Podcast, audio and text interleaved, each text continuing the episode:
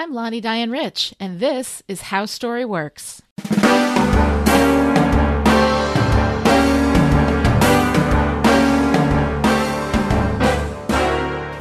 Before we get started today, I want to quickly say that I will be talking about existing books and movies and TV shows throughout the run of this podcast, and there will be spoilers.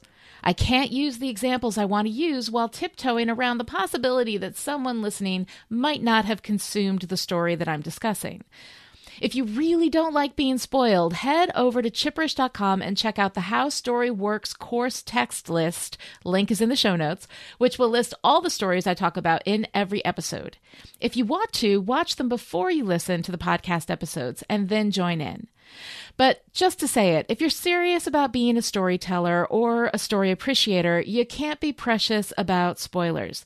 If the only thing of value a story has to offer is the surprise, that's not much, and the stories I'm going to talk about have a lot more going for them than that.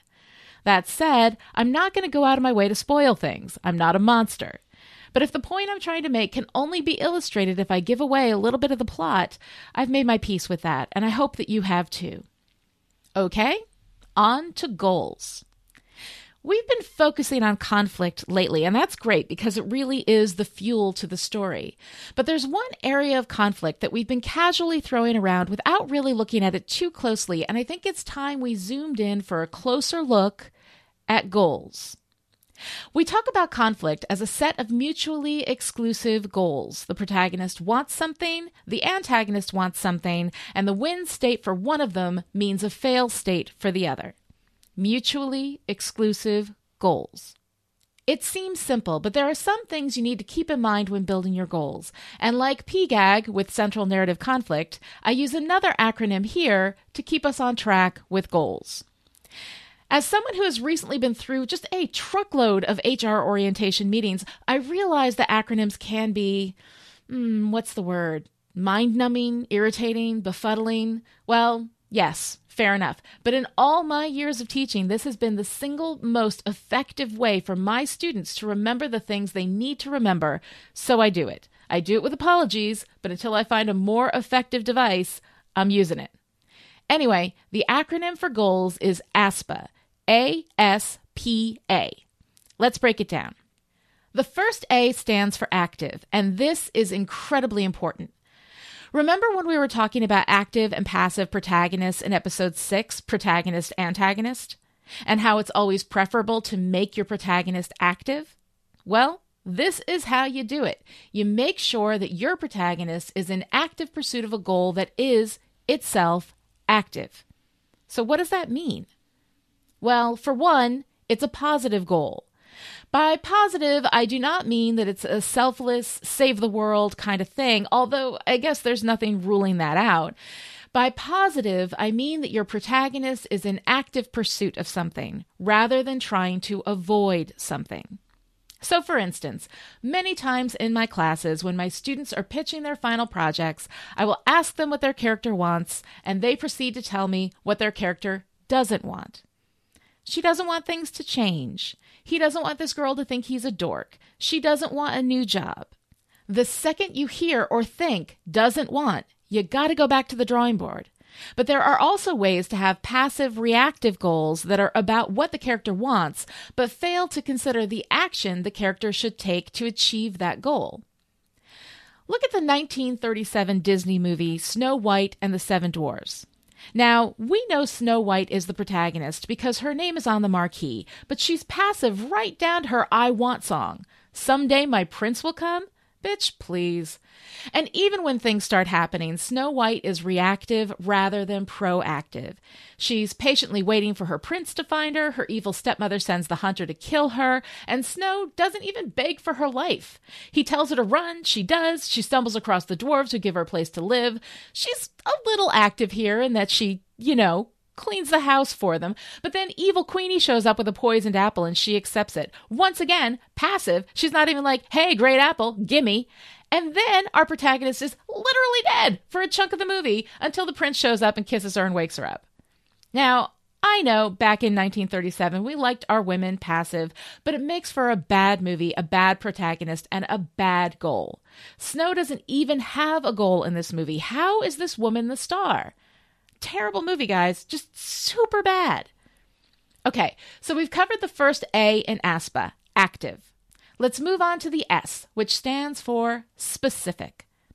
Remember above when I got the classic goal, she doesn't want things to change? Aside from being passive AF, it is also incredibly vague. She wants nothing to change? Well, the date's going to change, her mood is going to change, the mileage on her car is going to change. This is why a good goal is specific. A better goal is specific with a time lock. In the movie Dodgeball, we have Peter LaFleur, who has some issues with passivity, as we discussed in Protagonist Antagonist, but man, you can't beat the clarity of that goal. He has to find $50,000 in 30 days in order to save his gym. The goal is to save his gym, which is both active and specific. And then on top of that, we've increased the specificity with a number he needs to hit and a time frame within which he needs to hit it. Now, you can't always put a specific number on a goal, and that's okay, but when you can, it tightens things up considerably because we can track a protagonist's progress. Remember the seven Horcruxes in the Harry Potter books? Each one a little victory, and each one more challenging and dangerous than the last. When we get to structure and start talking about escalations, this idea of collecting a number of things to achieve the goal works nicely to keep things escalating at a nice even tick. And even better, it's specific. But even without a number to hit and without a ticking clock to add pressure, a specific goal is important. Let's see if we can massage the dreadfully ubiquitous she doesn't want anything to change goal. First, let's at least putter around with the semantics. She wants things to stay the same. At least it's positive. But let's take that a little further.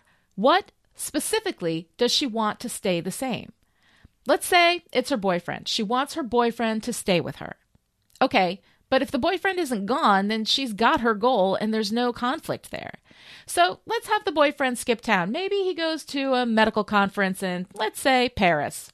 And when she finds out, she hops on a plane with the active, specific goal to get her Charlie back. And you've got French Kiss, which is the best romantic comedy ever. You should definitely give it a watch. It's a very specific goal from a character who likes to play it safe, who wants things to stay the same. Make it active and specific, and you can work with that. All right, Next in the ASPA pipeline is the P, which stands for personal. What this means is that the goal needs to be of extreme personal significance to the protagonist. Remember in episode 6 when we said the protagonist should be the character with the most at stake? This is what I'm talking about. It's personal, it matters. The protagonist may want to serve Thanksgiving dinner to homeless vets at a shelter. That's both active and specific. But unless she's there on the hunt to find her father who went missing some years ago, then who cares, really? She's a good person, volunteering her time, but she goes home to a warm bed and a fine life. Nothing is at stake for her. But if she's there looking for the father she believes is still alive, she believes is still out there, now it's personal. Let's go back to French Kiss and imagine that Meg Ryan's character Kate wasn't the one whose fiance had skipped town to canoodle with some French floozy. Maybe it was her sister's fiance. Well, that's great, but it's the sister whose life is falling apart, the sister who has the most at stake, the sister for whom this is incredibly personal. In this circumstance, Kate would be one level removed from the personal stakes, and while her sister is definitely personal to her, the situation is nowhere near personal enough. Even when it's not literally life or death, it has to feel like life or death. In French Kiss, Kate is facing the death of everything she's built her life around. This is so important to her that even though she's deathly afraid of flying, she hops on a plane to get her Charlie back. That's personal. Well, we've covered the ASP in ASPA, now we've got one final A to get to, and that's achievable. A goal must be achievable within the scale of the story you're telling in order for it to work. For example, my screenwriting students are given a final project of 15 pages, which will run about 15 minutes of screen time when it's all done. During the pitching process, I had one student come to me with an Irish family saga that starts 300 years ago when the first Keneally got off the boat. Yeah, No. For a 15 minute short film, you've got about 48 hours for your conflict to start, escalate, and resolve. Nobody has time for 300 years. So, depending on the story you're telling, be it a feature film, a novel, a short story, you have to think about the scale of the story and what kind of goal would be achievable within that scale. For a 15 minute story, you can rescue a dog from an abusive owner. You can't charge him with abuse, put him on trial, and get him sent to jail. That takes time you just don't have. Another thing to consider when you're thinking about the achievable element of your goal is whether the goal is really within the power of your protagonist to achieve. Is the goal world peace? Well, good luck on both scale and power considerations. Is the goal to force someone else to do something? Unless you want to give your character something like a gun to significantly increase their power, then your character's power to achieve that goal to make someone do something is hobbled right out of the gate. And while we're talking about guns, guns are a bad idea. They're bad for stories. Unearned power is bad for stories, unless that's the specific theme you're hitting. But just want that said, we will definitely be talking about that at a later date. But back to achievability. Let's say you've got a character like Kate in French Kiss, whose active, specific, and personal goal is to make her Charlie love her again. Well, that's not really achievable, not really in her power. Does that make it a bad goal? In this case, no, because she's supposed to lose. Because the whole point is that she has to realize that she can't make him love her, that she can't keep her life safe and protected and color coded all the time. Life is messy, and there are things that will be out of your power, out of your control, and you have to make your peace with that. That's the whole point of the story. And by giving Kate a goal she can't really achieve, not without pretending to be someone and something she's not, we actually heighten the whole point of the story. So, if it helps the story for your protagonist to fail in her goal, then mucking with achievability is okay, but it should be to the purpose of reinforcing the theme of that story. Remember, it doesn't matter to the integrity of the story if your protagonist wins or loses, just that the conflict is resolved one way or the other. If your protagonist is in pursuit of a faulty goal, then you've got some wiggle room with achievability. But if you want your protagonist to win, as most stories do, then you're going to want to take a good, hard look at achievability. Okay, this is a big one today, so I'm going to skip the listener question this time and let you guys out early for the day. So that'll do it for now. If you have questions you'd like me to answer on the show, email me at Lani at chipperish.com or contact me on Twitter at Lani Diane Rich or at Chipperish with the hashtag HowStoryWorks. If you enjoyed this podcast, please consider reviewing it on iTunes and sharing it with your friends on social media. The more the word gets out, the more podcasts I'll be able to make. Thanks so much, and I'll see you later.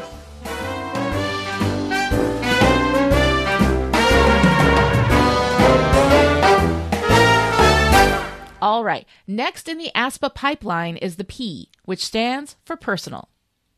And now I want to say, which stands for pool from the, you know, the music man. A capital P that rhymes with T that stands for pool. Capital T that rhymes with P that stands for. Okay, whatever. Anyway, I don't know why I'm doing this.